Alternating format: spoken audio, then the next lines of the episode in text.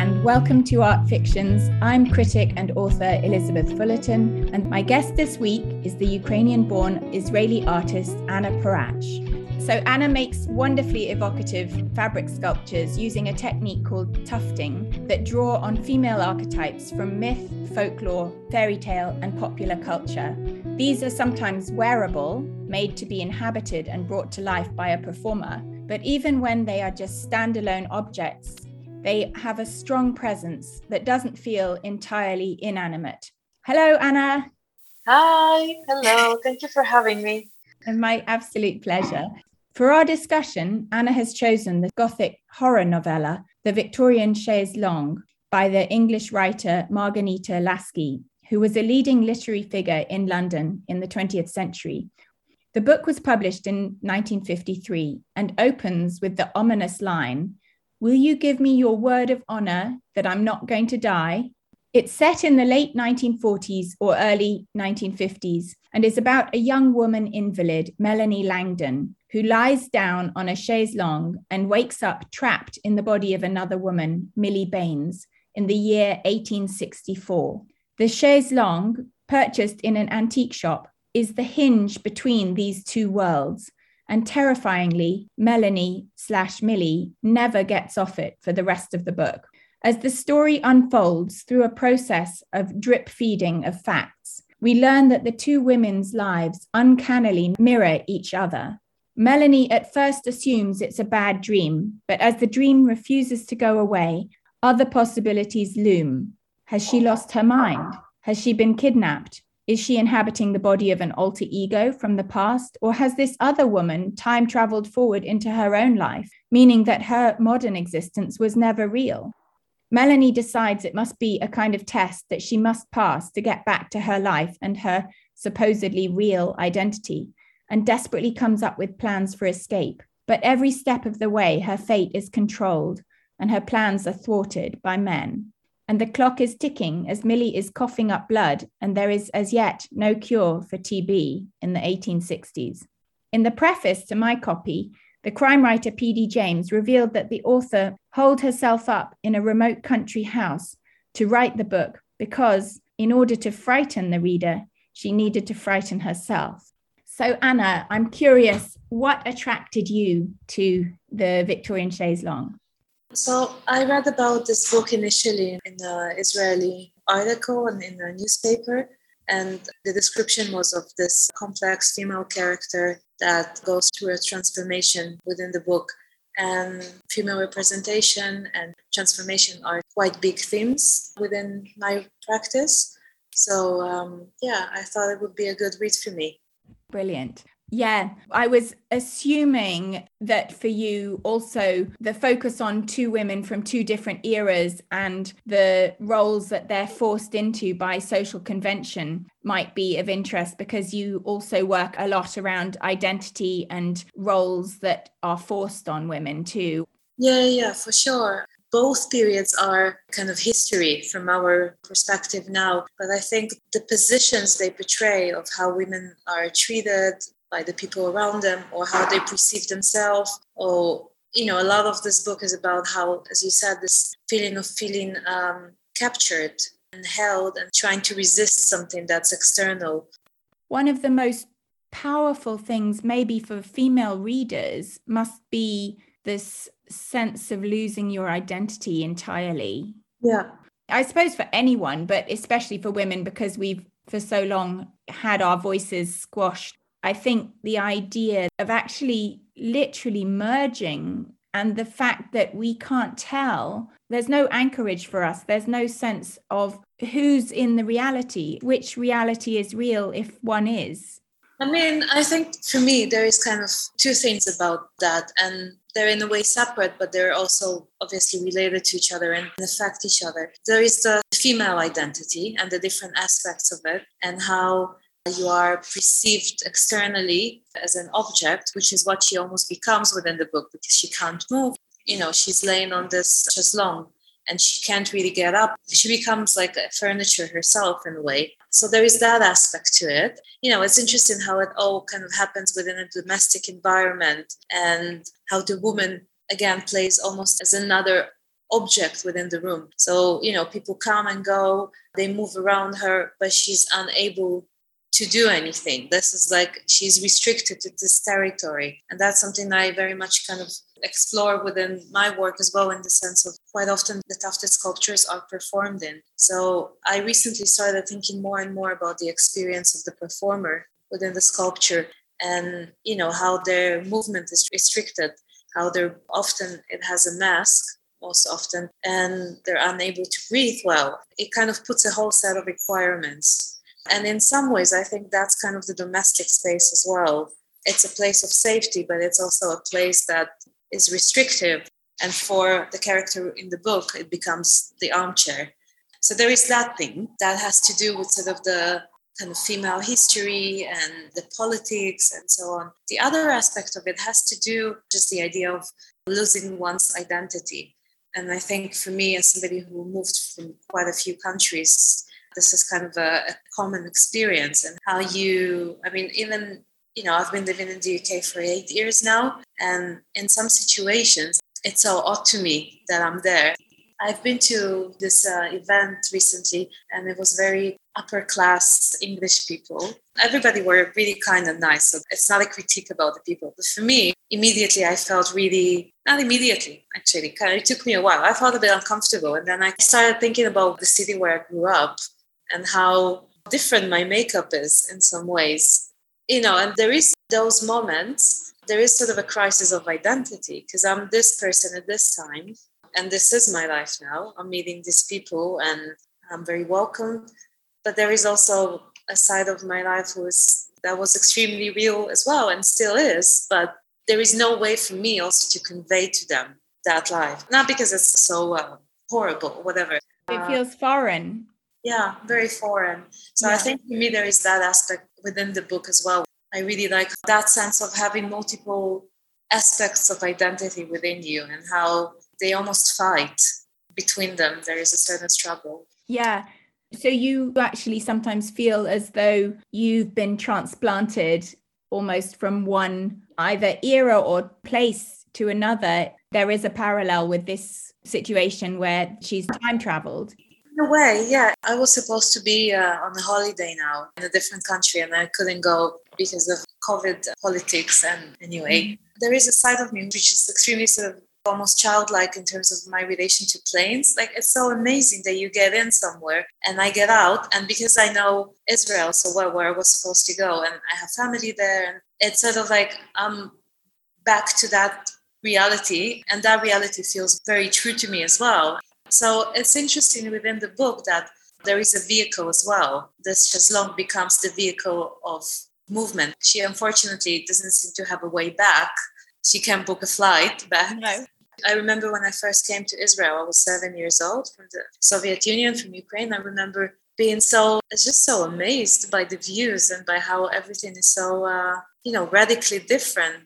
But the reason I was saying that is that because, you know, I think for me, it's a very early and very basic experience of having that sort of rupture where you go from this is who I am, this is what I know, to uh, okay, this is a whole new thing and I have to figure it out who I am and what I am. And very similar to how Millie, when she becomes Millie in the beginning, she sort of looks around the flat and she mentions all the objects she sees and she's sort of like a detective. So I'm very familiar with that experience, really carefully analyzing my environment.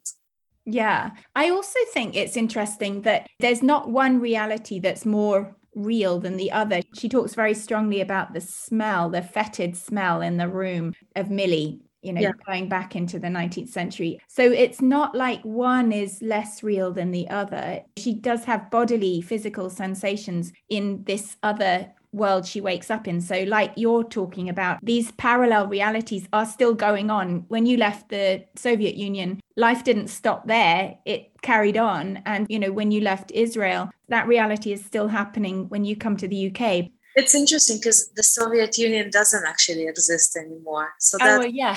it's even more strange because it's almost, uh, you know, now there is Ukraine, but it's not the same place now anymore. So in a way, it's really weird, and it's not only my own personal story; it's a story of you know everybody who come from that origin. You belong to a place that no longer exists. Yeah, of course. I find that so odd. And so, you know, it kind of adds another layer. Like, supposedly you're from there, but there is no such place anymore. And for her as well, in terms of the book, you have the description of her real life, supposedly real life, is quite short. And most of the time we spend with her other identity. It's interesting. If you think about this book as you think about a person, right? Like people speak about a mother tongue and you might be living somewhere else most of your life but you still have this mother tongue and where you were born so in a way for her as well it's like we start with her at this point of like although it's quite short and we transport it to the other reality we start with her at this like this is real and everything else is kind of a layer on top of it but it's very unclear I don't know. Did you kind of have a conclusion? Like, what is real for her? Like, that's not what you're supposed to do with the book, but still, I honestly couldn't work it out. I mean, I was going to actually ask you what you made of the ending. Spoiler alert, because I guess that would reflect what your perception was of what was real and what wasn't. But I guess for me, I'm hoping that Millie has to die in order for Melanie to regain her life. That's what she kind of hopes for at some point. I think the beginning is the reality because the beginning is quite superficial. We get the doctor's perspective, the physician's perspective, and he's kind of giving us, you know, the more emotional information. It's all through his perception. We see her through his eyes as this kind of really flat, giggly, blonde child, almost woman child. Yes. And then I think really the rest of it is her experience. So Yeah, she's a much deeper character actually for us as a reader once she's yeah. done. When we previously spoke, I spoke to you about the TV show uh, Stranger Things, yeah. where there's like uh, kind of the opposite world, which is lurking behind the walls, right? It's there, it's completely the same, but it's filled with this, like with everything that's inhibited, perhaps, or unspoken.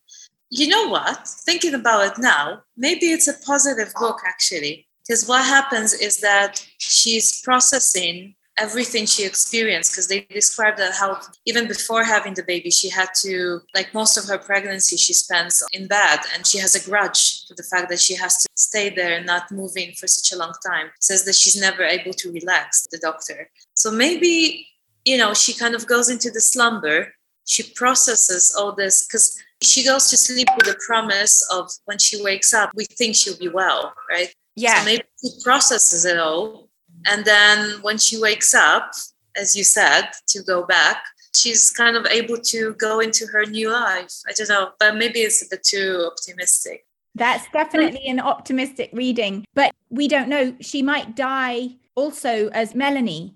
Yeah. Uh, because when Millie dies, she has a sort of out of body experience, doesn't yeah. she? And she kind of can see into the other world in the modern time and she sees the same grouping of people around the chaise longue around her I guess, body. So we don't know. Are they grouped around there because she's dying too, or because she's just waking up? Maybe it's like the smoking gun, then, you know? If you have, like, as you said, the first sentence in the book is, Am I going to die? It's like, you know, that's the lane of the gun. Yes, you will, you will die.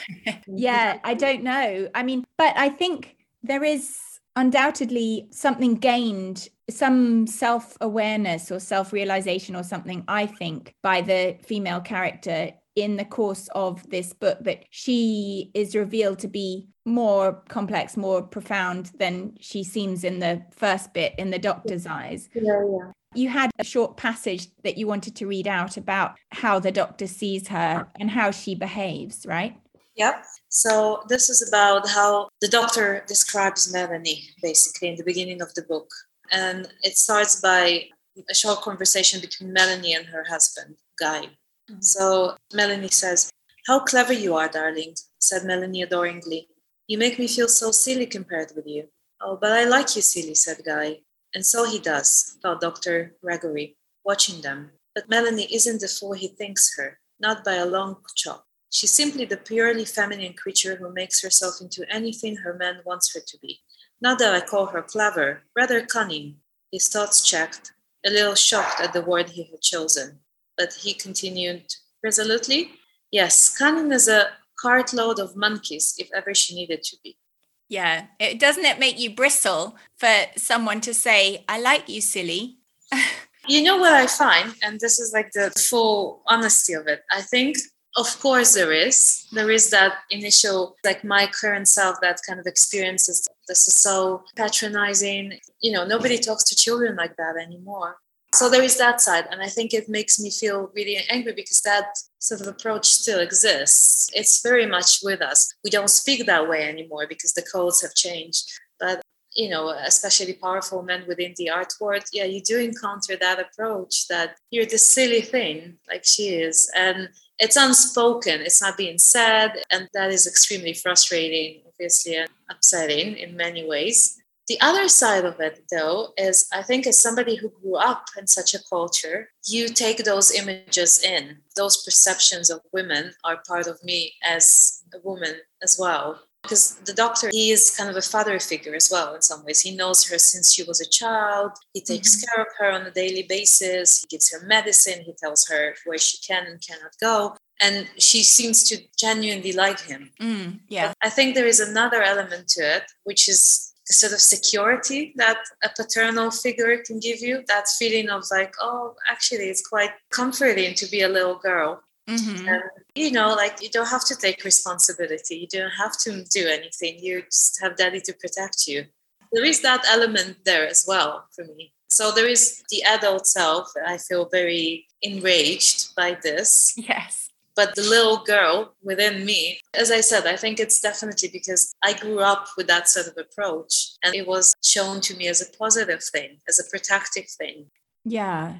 I noted, I don't know why, I just found myself underlining all the times the word pretty came up in the first part, and it comes up all the time. And I think that kind of does encapsulate the mood, this very light, fluffy mood at the start, where it's all nice and pretty and carefree, supposedly. And she's this slightly spoilt, pampered woman who has no financial worries and she's looked after by her husband and the doctor and everyone's doing everything they can to make her comfortable she is extremely well taken care of but that's kind of part of her being a child as well you know yeah. it's like a little kid who is a bit ill and he watches tv as much as he can totally but yeah. i think this sort of awareness that I was mentioning, the whole thing gets much darker, as we've said, once she wakes up in Millie's body. But you do discover that there's a resourcefulness in her that was unexpected almost from the character that you see at the start, because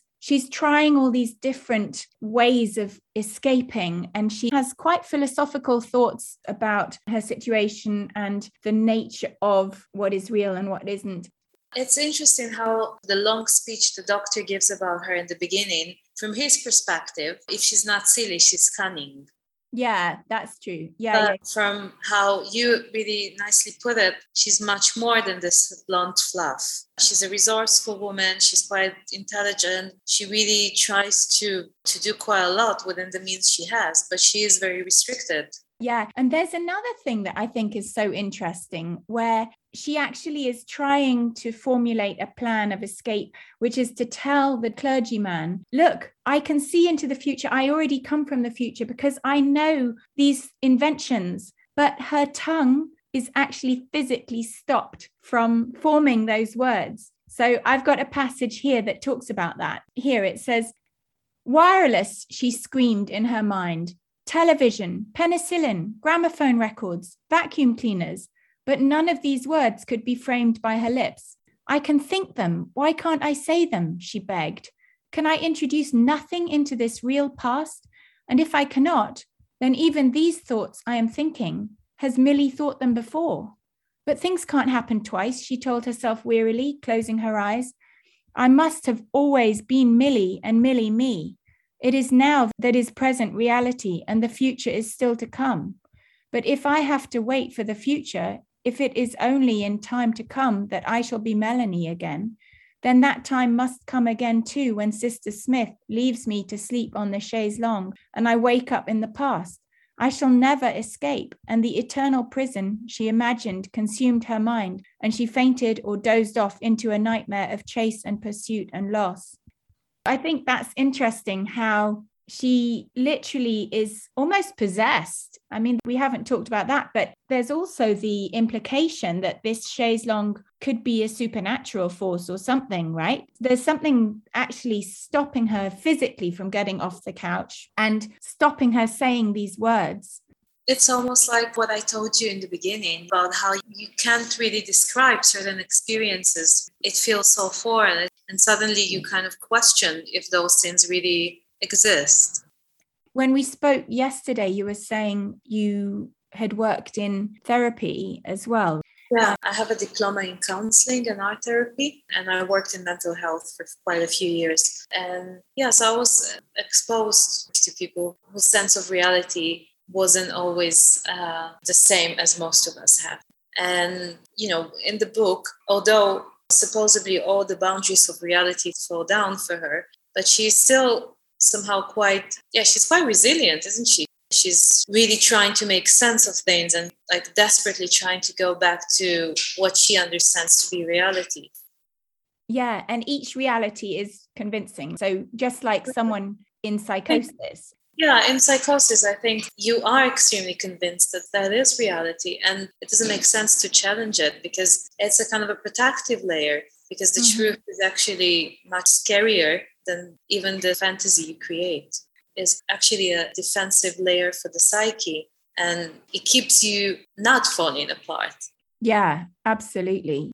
What about sex in the book and ecstasy? Because I feel as though those are themes that come through yeah. um, sort of positive and negative ways.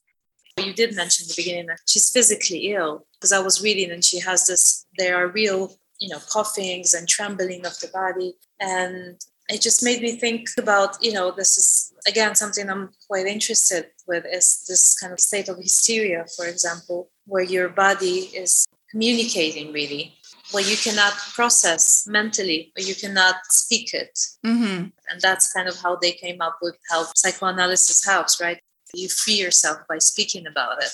And mm-hmm. then it becomes, it's outside of the body.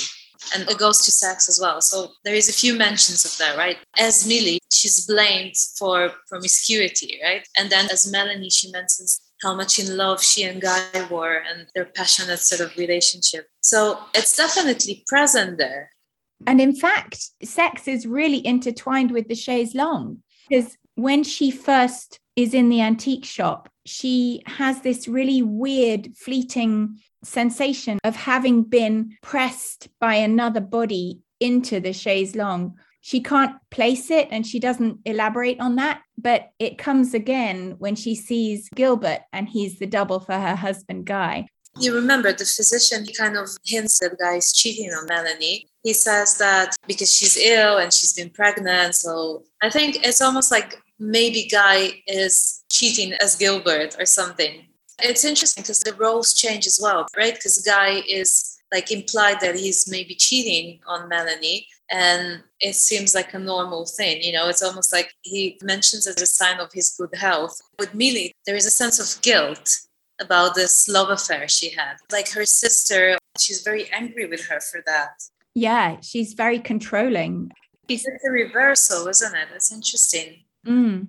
The sister has taken away her baby. It reminded me of the film Misery in a weird way, just having this really controlling force at your bedside determining what you can do. The sister won't let her have her baby unless Millie says, who was the father. And of course, Melanie doesn't know who was the father. And then the sister Adelaide slaps her because the assumption is you've had so much sex, you don't know who the father is. But yeah, again, I wonder if maybe that's kind of how Melanie feels as well, because she's sort of punished and she's unable to see her child. Most commonly, it's quite a cruel thing to be away from your little baby. Yeah, it feels very extreme. It's very extreme. I think the more we speak, basically, what I'm becoming more and more sure of is that the book begins with an external portrayal of Melanie. It's by other people, by men. Mm. And then the other part of the book is really how she experiences the whole thing. And it is a bit of a dream state where things kind of mix up. And, you know, like, I think that's her whole emotional experience of that situation. And it's like the external portrayal is of this beautiful house and this blonde, perfect, beautiful, silly woman who is taken care of so well by these people. But actually, her internal experience is that maybe she can't rely on her husband as much and she's denied from seeing her child. You know, so it's all the emotional baggage and the fact that she was not allowed to leave the bed for such a long time and still is not. Yeah, definitely. It's that feeling of like being stuck. And actually, I also think that by drawing a thread between those 90 years, she's also making the point that there hasn't been necessarily so much change for the position of women in terms of their agency. There is another element her social class changes. Yes. Very deeply. Yeah. when she transitions to being Millie. And in both positions, she's more pampered. But yeah, her agency doesn't appear neither there or there. Yeah, exactly. I feel as though this is a neat segue into your practice because your practice is so much centered around female agency and roles and performance of those roles. I was thinking there are so many parallels with your practice you mentioned already to some extent the domestic and your work in tufting, which is a process for making carpet textiles by hand, tied to the traditionally feminine domestic realm, but also the idea of being trapped or trapped in a role. You've made several works around the theme of Daphne, the nymph who is relentlessly pursued by the god Apollo in Greek mythology and eventually begs to be turned into a tree rather than have to succumb to him. Mm-hmm. And I feel as though there is a similar sense of being trapped in this book. Anyway, I'm going to give a brief summary of Anna's practice Anna did her BA in fine art in Jerusalem and completed her MFA at Goldsmiths in 2020. She's taken part in numerous exhibitions, including a solo show at ADA Gallery in Rome, and participated in Arco Madrid in 2021 with the Rider Gallery and in the White Cubes online show Tomorrow London in 2020. She's also received the Ingram Prize and the Gilbert Bayes Award as well as being shortlisted for the Mother Art Prize in 2019. Most recently, she had a wonderful joint show, As She Laughs, with Anusha Payne at Cooke Latham Gallery, playing with the idea of the exquisite corpse. Working with a carpet making technique using a tufting gun, Anna reclaims this traditionally feminine craft and elevates it to a fine art. Equally, there's a thematic reclaiming underway in her exploration of female archetypes. In her sculptures and the performances she orchestrates with them, Anna confronts gender stereotypes, questioning roles and activities traditionally assigned to women. An amazing work was Anna's degree show installation at Goldsmiths titled Seven Wives, around the tale of King Bluebeard, who murders his wives and locks them in a room. Anna's work consisted of seven brightly colored tufted heads hanging from a line on what looked like meat hooks, with three performers embodying the heads and jerkily enacting the story, their movements becoming more jerky and jagged as the tension builds. Anna, I wanted to ask Have women always been at the center of your practice? Not always consciously, I think, but yeah, definitely. I think the idea of craft and storytelling and taking inspiration from Slavic folklore and the female characters within it was always kind of present from very early days.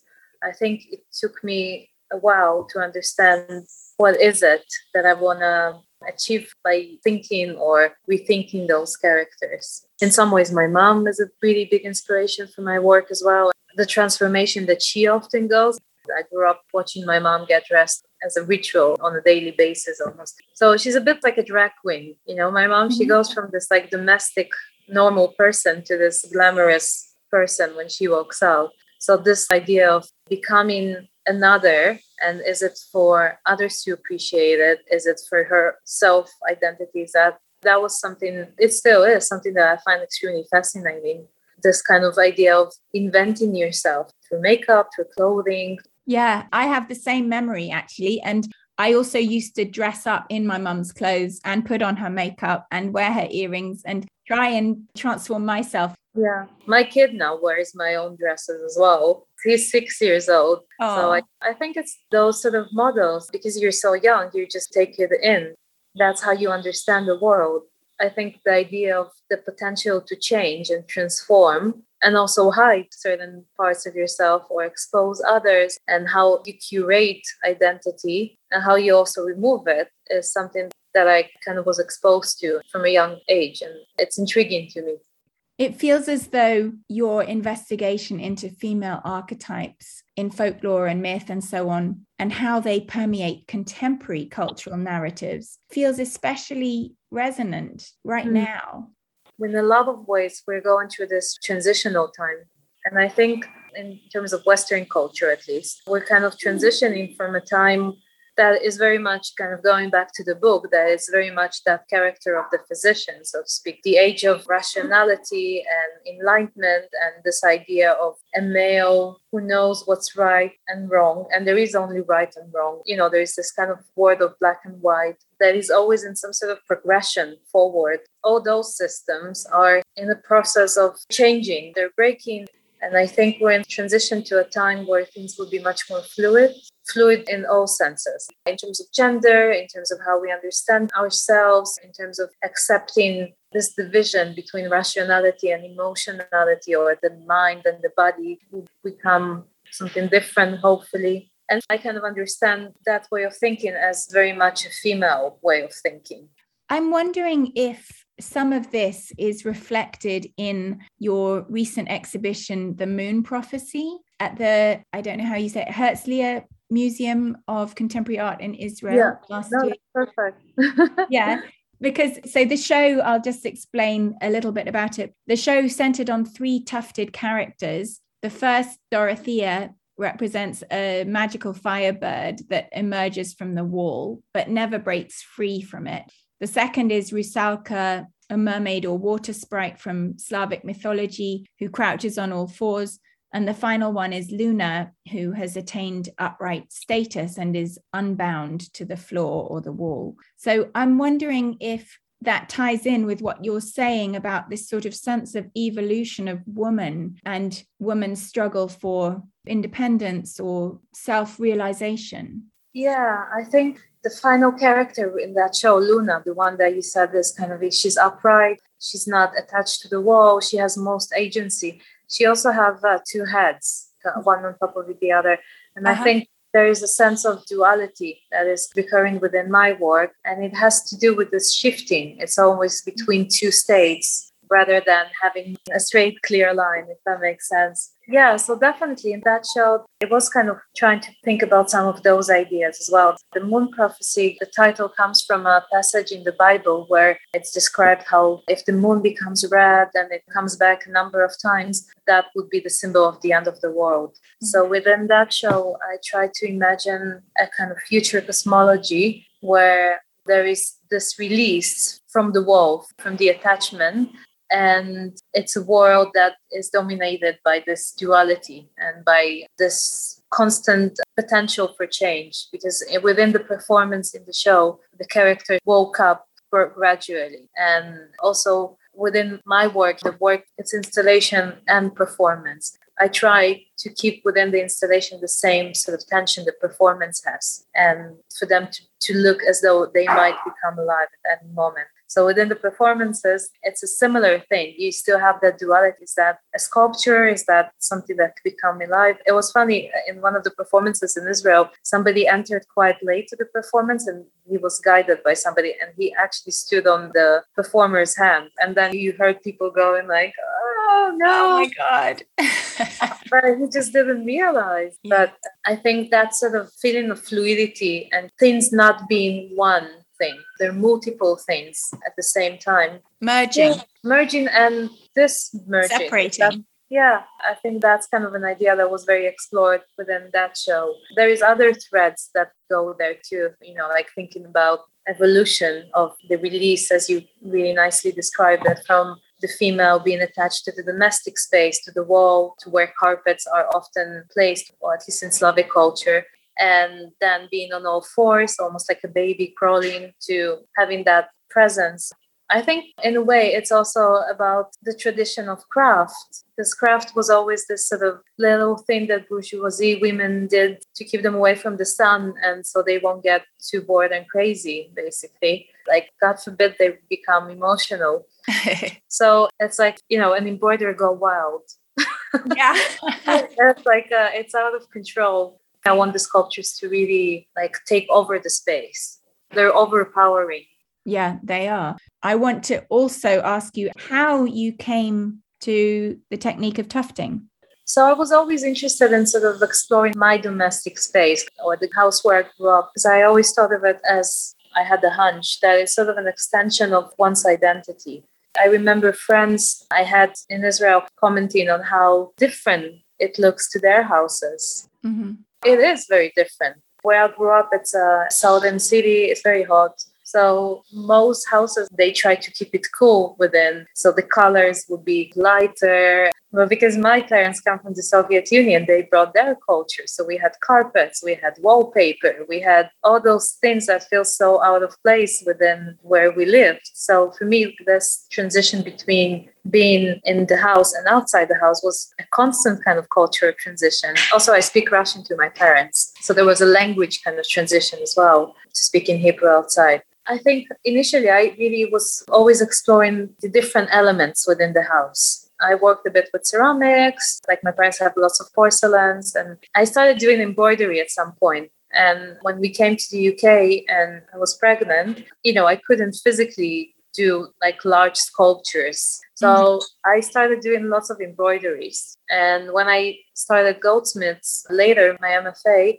I found out about tufting now it's becoming a bit more well known and you have more and more people kind of using it as a hobby but when i started there was only Carolina Achaintre who's an amazing artist but that was her and that's all i knew really anyway yeah i found out about that and i just thought it's a similar thing to embroidery because you mm-hmm. make little stitches and you basically push the yarn through a net but on a much larger scale really mm-hmm and it's much less delicate, which allows you to morph it in different ways. So initially, I did two dimensional work, like wall based work. But yeah, I come from sculpture and installation, and I was also interested in, as I said about my mom, and thinking about how you can recreate yourself through this external layers, looking at different rituals. And it just sort of made sense for me to start working with masks. And then those masks grew into large sculptures that cover most of the body how has coming to Britain affected your practice? Oh, yeah, I think it really uh, gave me a sense of freedom.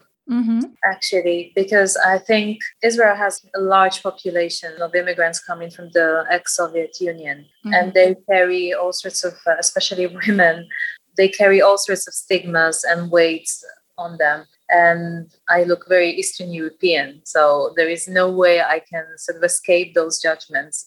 And I experience them quite a lot. And also, there are all sorts of hierarchies within Israel, different from the ones in the UK. you know, you always want to belong. I, you never do. Like on that subject, I had some friends yesterday that are from Israel and they were born there. And they were speaking about Israel as the sense of home for them. For me, that whole sense of having a home is very confusing. Mm-hmm. I don't have that sense of attachment to anything. Even when we went to Ukraine a few years ago with the family, like I remember feeling physically amazing, something about my skin, my hair. And so you fit in somehow. But, you know, I obviously don't fit in there as well. I never lived there really since I was a really young child. I know nothing about that place really. Yeah. People now, because of the situation there, they often ask me, how do I feel about it? And I really appreciate the effort. I know it comes from the best sort of place, but I haven't really lived there. I think not having a home in Israel is more painful than not having a home here because this is like the second time around. It's almost like you're being treated slightly like an exotic thing. Mm-hmm, mm-hmm for me, there was a sense of release. And that sense of release allowed me, in terms of my practice, it just gave me a space. You know, a lot of artists actually say that, that they could touch on certain subjects only when they were away. Yes. You need like that distance. What, for example, would be some of those subjects? Kind of thinking about identity more or about how painful and complex it is to be homeless. You know, as with the book, it's not just an external experience I'm very jealous of people who have a really strong idea of belonging. Yeah. I think also, though, what you said about feeling liberation is understandable. It hasn't been like a, a smooth sailing. It was a struggle in the beginning. We lived for the first year in Canterbury as well. And that's much more conservative. Mm-hmm. So you experience yourself as very foreign. I think London is amazing in that sense. Yeah, we are in a bit of a bubble in London. I agree with you. I mean, not to the same extent, but my mum is American, my dad is British. So I don't really fit completely in America or 100% in Britain sometimes. You know, I grew up at school with Jewish jokes because my mum is Jewish. And I remember kind of laughing along and trying to pretend because I wasn't mature enough to be proud of that. You know, I just was trying to assimilate so I think, of course, there are all sorts of prejudices in British and in any society. But I do think the good thing about London is the incredible mix of cultures and backgrounds and nationalities. Yeah, definitely. Well, that leads me to my last question, actually, which is where you would like to see your practice develop. I really, really like Russian avant garde theater. So, in my kind of wildest dreams, I imagined myself having this group of people. Mm. And I started already working with the same people for a number of years, but even more, you know, like having the same performers, having my crew of people and create this kind of theatrical productions. That sounds brilliant. So each year building up a little bit closer towards something like that. Yeah. yeah. You know, I never believe I would be where I am at the moment. Who knows? Maybe I'll reach that goal as well. I don't see why you won't there are so many possibilities with the works that you do and the performances. Are you already looking at working with different materials? Yeah, I started working with metal chains, and that's something I'm gonna explore more. And then there is the wooden structures within the sculpture, so they will become more prominent within the work as well. That's hidden, more exposed. You know, I want to expand on what they can offer to the work. Mm-hmm. And there is the, the things that kind of they're not new necessarily but they change from a project to a project. The work with sound and the movement direction within the performance. But yeah in terms of materials it definitely has to do with wood and metal. And i really want to work with glass as well that's a fantasy of mine but it's a thing you have to learn it's not like something you just lift and do so yeah we'll get there Exciting, exciting plans. Well, thank you so much, Anna. I really appreciate your taking the time and thank you for this fantastic conversation. It was thank so you. fascinating. It was really, really great. Hello, I'm artist Gillian Knipe, who created this podcast, and here's a little note to say a big thank you to our listeners and to guest artist Anna Perach and to author, critic, and today's host Elizabeth Fullerton. You can find Anna's work on her website, annaperach.com, and her Instagram, Anna Space Perach. The podcast notes will let you know where you can see her work right now and coming up at the time of publishing. The music for this independently produced and abridged podcast was written and performed by Griffin Knipe, while award winning animator Joanna Quinn of Beryl Productions created the Art Fictions logo. Please subscribe and rate, which helps other people find the podcast, and check out Art Fictions Podcast on Instagram for images of artist guests and their work. Happy reading and art viewing. Till next time.